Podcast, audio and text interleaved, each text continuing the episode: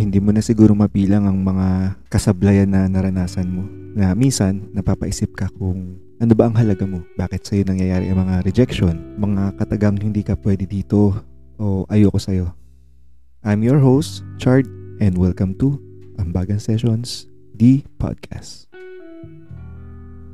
Rejection or pagtanggi sa kaya mong ibigay ay isa lang sa nagbibigay senyales na questionin ang halaga mo. Halaga bilang tao at kasama. Halaga sa kakayanan na meron kang handang ilatag. Dahil sa pagkakakilala mo sa sarili mo ay kaya mo. Kaya mo na harapin ang hamon na binibigay nila. Kaya mong samahan at bigyang halaga at protektahan sino man sila. Kahit gaano mo ipakita ang meron ka, hindi lahat ay makukumbinsi natin na tayo ay tanggapin minsan nga ilang taon mong pinaghahandaan ang papasukin mo at ibabalik lang sa'yo ay ang hindi ka fit dito.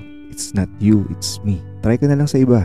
Galingan mo pa, saka ka bumalik. Masakit na marinig lalo't alam mong gagawin mo naman lahat pero kung talagang hindi pwede, baka lang naman pwedeng hindi mo idamay na tignan ang sarili mo na wala kang halaga. May nabasa kasi ako na hindi lang kayo bagay ng gusto mo at hindi dapat maapektuhan ang tingin mo sa sarili mong halaga. Pakinggan mo saglit ang ambag ko para hindi mo masyado damdamin ang pagka-reject sa'yo ng kung sino man.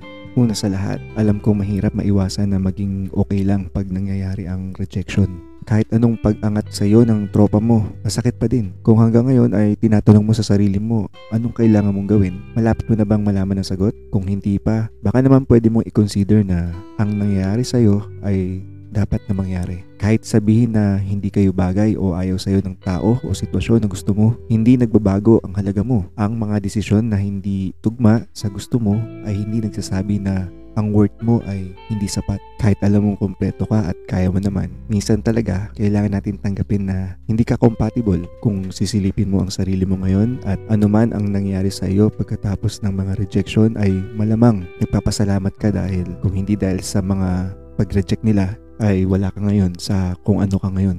Kaya kung may bitterness ka pa din sa pag-question ng worth mo, stop na. At kung ikaw naman ay nagpapakalugmok pa din sa nangyari at hindi pa nakakabangon, baka ito na ang paraan na nagtatapik sa'yo na i-adjust mo ang mindset mo. Kung ilulubog mo pa din ang sarili mo at sasabihin na hindi ka sapat, yan talaga ang mangyayari sa'yo. Subukan mong gumising bukas na puno ng pagpapahalaga sa idea na makakahanap ka ng akma para sa gusto mong mangyari sa'yo. Provided na hinanda mo din ang sarili mo sa kung ano man ang papasukin mo. Uulitin ko lang na ang kakayanan mo at ang pagbibigay ng halaga sa sarili mo ay magkaibang bagay na dapat nating maintindihan. Ang kakayanan ay nakukuha samantalang ang halaga ng sarili ay hawak mo na.